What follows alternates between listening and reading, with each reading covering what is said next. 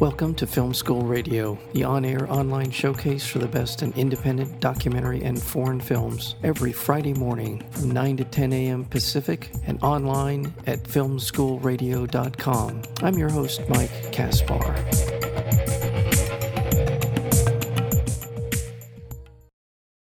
In this eye-opening look into the decline and the importance of small-town journalism, Storm Lake follows Pulitzer Prize-winning journalist Art Cullen and his family as they fight to unite and inform their Iowan farming community through their biweekly newspaper, The Storm Lake Times, come hell or pandemic.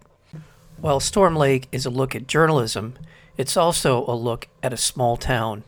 It's a look at a family struggling to keep the family business afloat.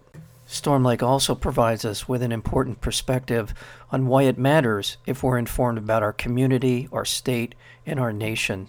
We're joined today by the co-directors of Storm Lake, that would be Jerry Risius as well as Beth Levison, and as well as the editor-in-chief of the Storm Lake Times, Art Cullen.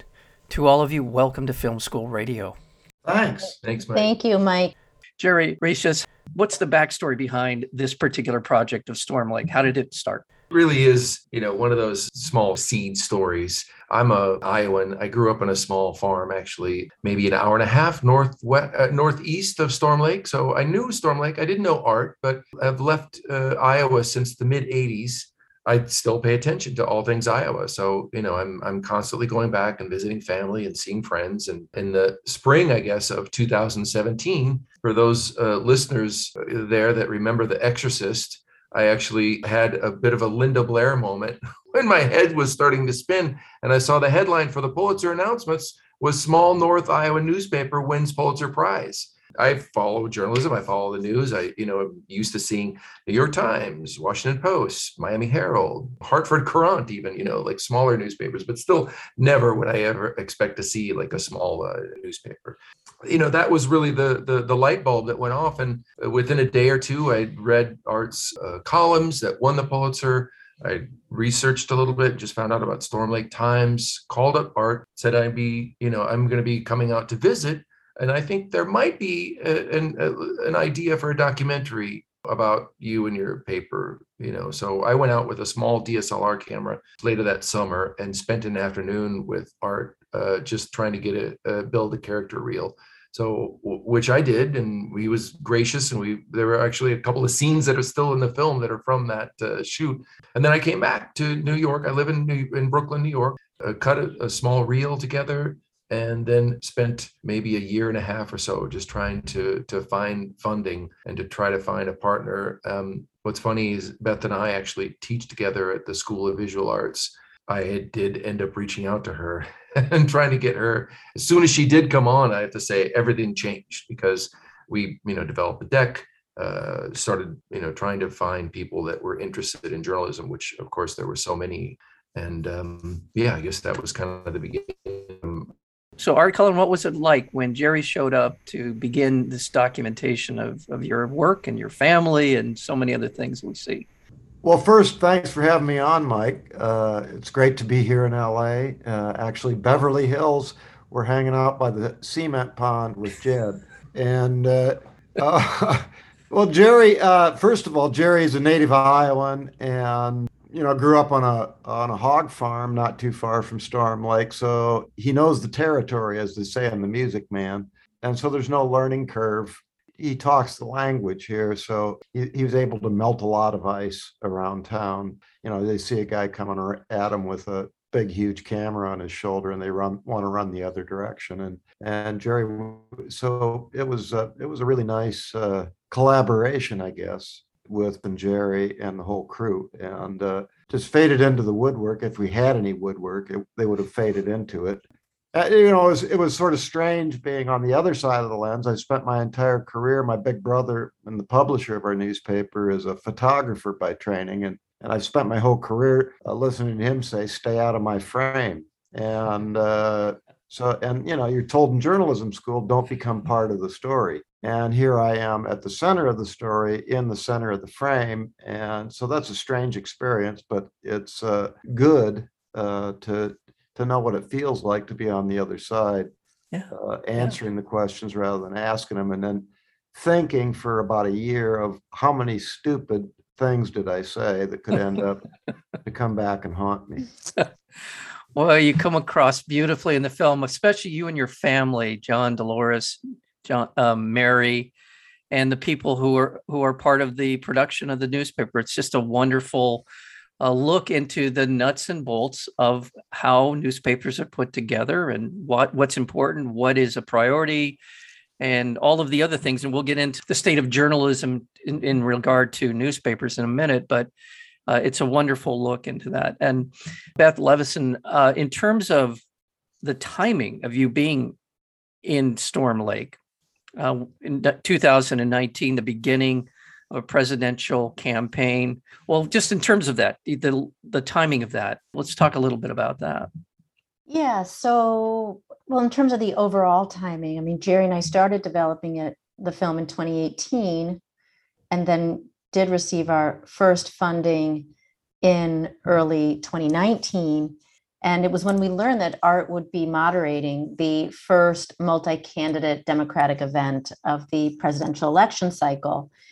And as soon as we learned that Art was doing that, we realized, well, maybe that could be the beginning of this film, and maybe it could end with the presidential election. And wouldn't that be interesting that this is actually also unfolding in the state of Iowa, which is such a key state in the election process.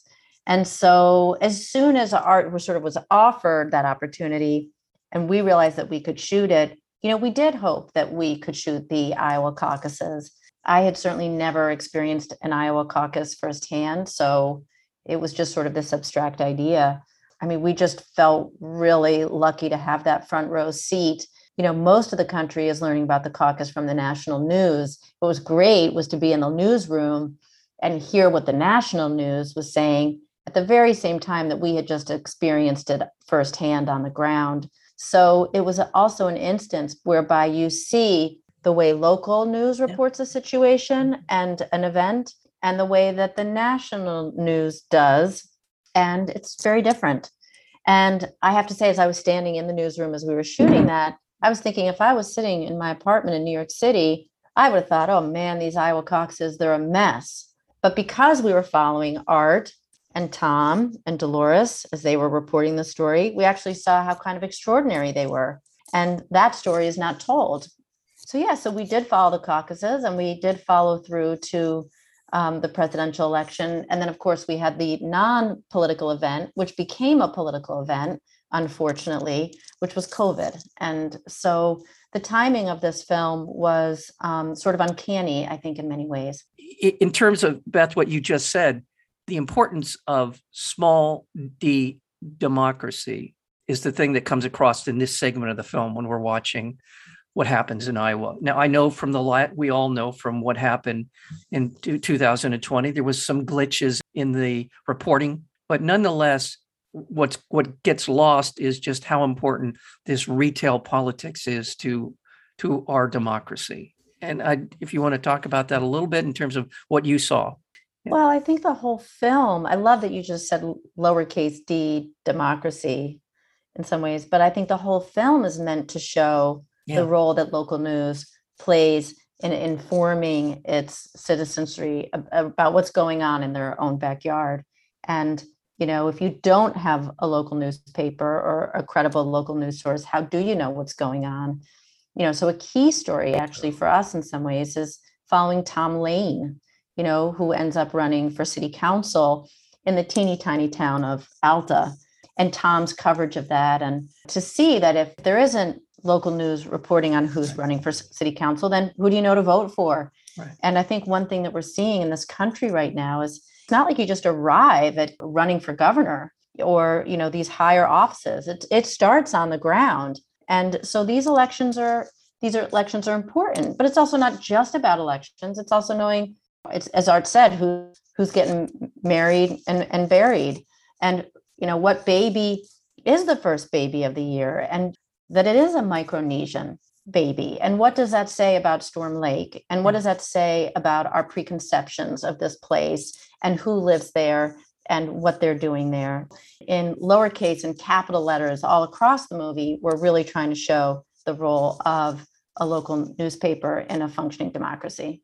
In some ways, this is kind of the Lake Wobegon of what we think of, you know, much of rural America in terms of it could be. It's in the sense that we have this kind of idealized version in our minds of what it's like. The motto of the Herald Star, editor Herald Star of the Herald Star in Lake Wobegon was, we got to live here too. That was the motto on the flag of the newspaper.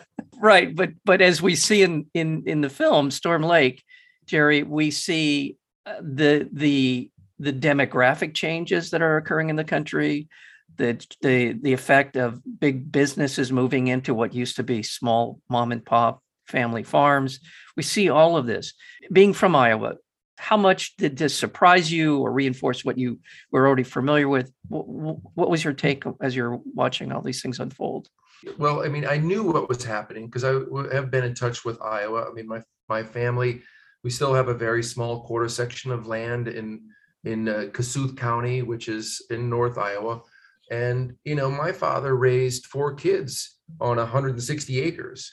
And so in the 60s and 70s, in the 80s, we saw all that kind of break apart. And so large farms started to form. And really, you know, I hate to bring this up, but, you know, we have to talk a little bit about maturing capitalism. You know, as capitalism matures, it merges. So farms get bigger, like large hedge funds start buying out newspapers. This is happening in a very large scale way all over in all of our businesses around the country, whatever they may be. So watching that happen, you know, is hurtful because, you know, maybe it's hurtful because I have all these fond memories of growing up in small farms, but, you know, in a small, you know, area where people all come together and work together, even though we don't always agree on things.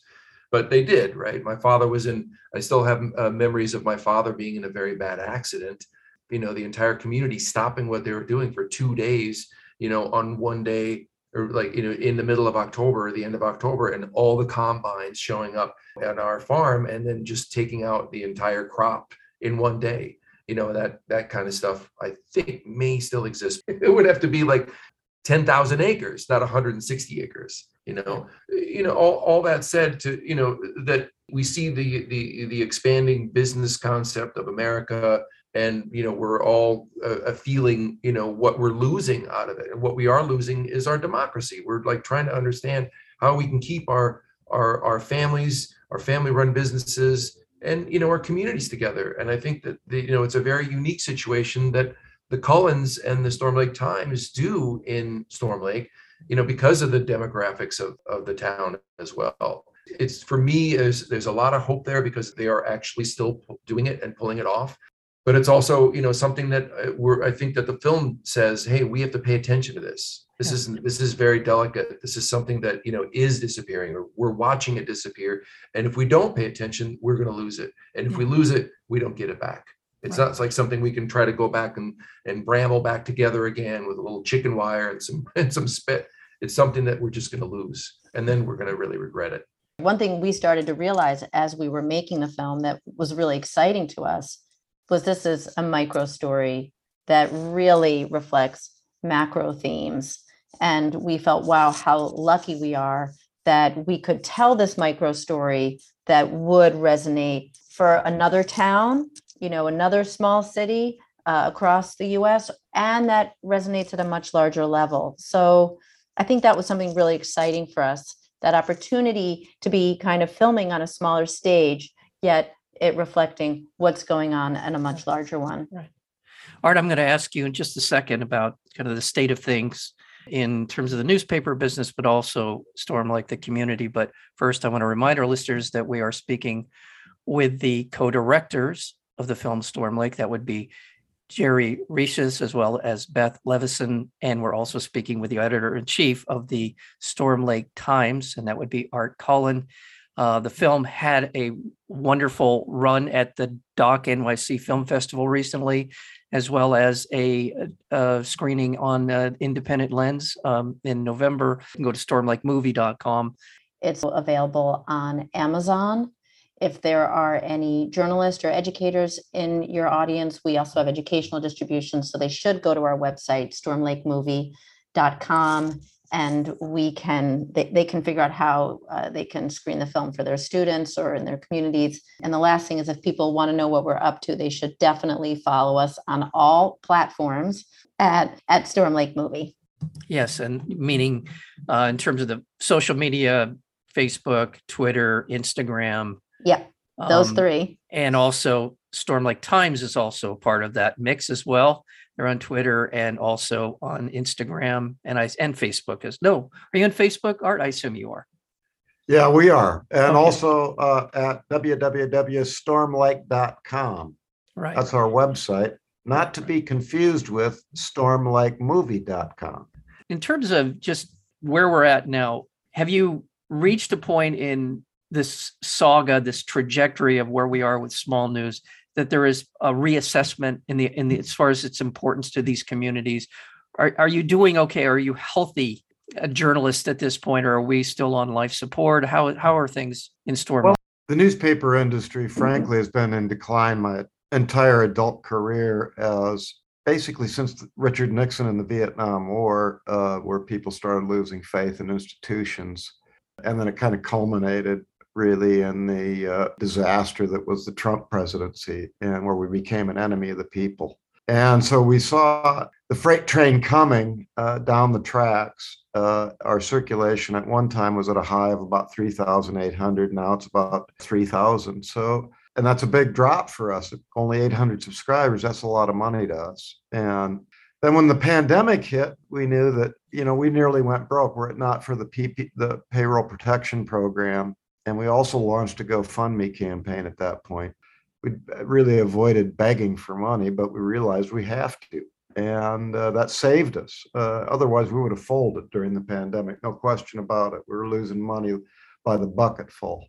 So we formed something called the Western Iowa Journalism Foundation, which can accept tax-deductible gifts, donations, to support these independent family-owned newspapers in rural Western Iowa, and we hope to expand it eventually. But we've had success so far fundraising because of the documentary. People realize that there's a problem. Most people don't know that their newspaper's struggling because we do as Beth often points out, we do such a terrible job of telling our own story. We can rip your guts out or make you laugh with somebody else's story, but our own story we neglect. And this documentary brings it out. So advertising revenue has picked up a little bit. And because of the movie, we had a tremendous November for circulation revenue, which put us in the black. So we're hoping to encourage PBS to just run the film about once a week, maybe once a month anyway, in prime time. It would be very helpful. Outstanding. And you pointed out something, the health of the community. It's better than Antiques Roadshow, that's for sure. That's a lot better, much better. I think you pointed out something that's very important, and that is economic condition of the community in Storm Lake is had a direct bearing on the economic health of Storm Lake News. So these things are interconnected. The stories that we see in the film that are so important to people in the community. As you said earlier, it's all about the stuff that people really care about. Right. And it is what makes a community. And I'm so glad that this film has garnered the level of attention. I hope it wins a Pulitzer as well. Well, just so you know, I'd vote for it. Pulitzers? If they don't, they should. But anyway, I'm sorry, Art, you were going to say? I'd vote for it. It saved us, and it's creating a whole new conversation. Yeah.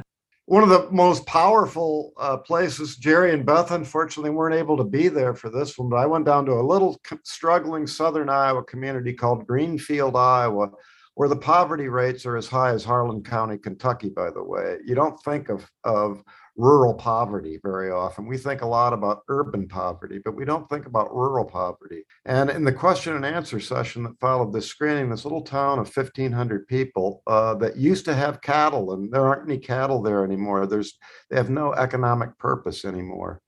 And it engendered a conversation among the, 150 people in that room, that's 10% of the town's population, about how can we save our community? It wasn't about newspapers. It wasn't about Donald Trump or Joe Biden. It was, how can we save Greenfield, Iowa? And they weren't having that discussion before that documentary screened. So that was pretty powerful stuff to listen in on, Journalism is the only business mentioned in the U.S. Constitution, and there's a reason. There's a reason why.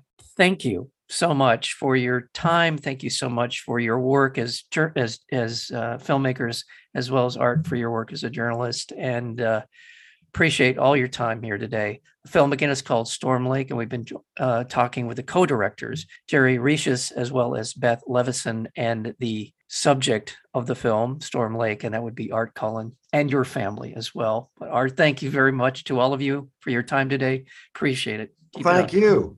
Thank you, Mike. Thank you so much.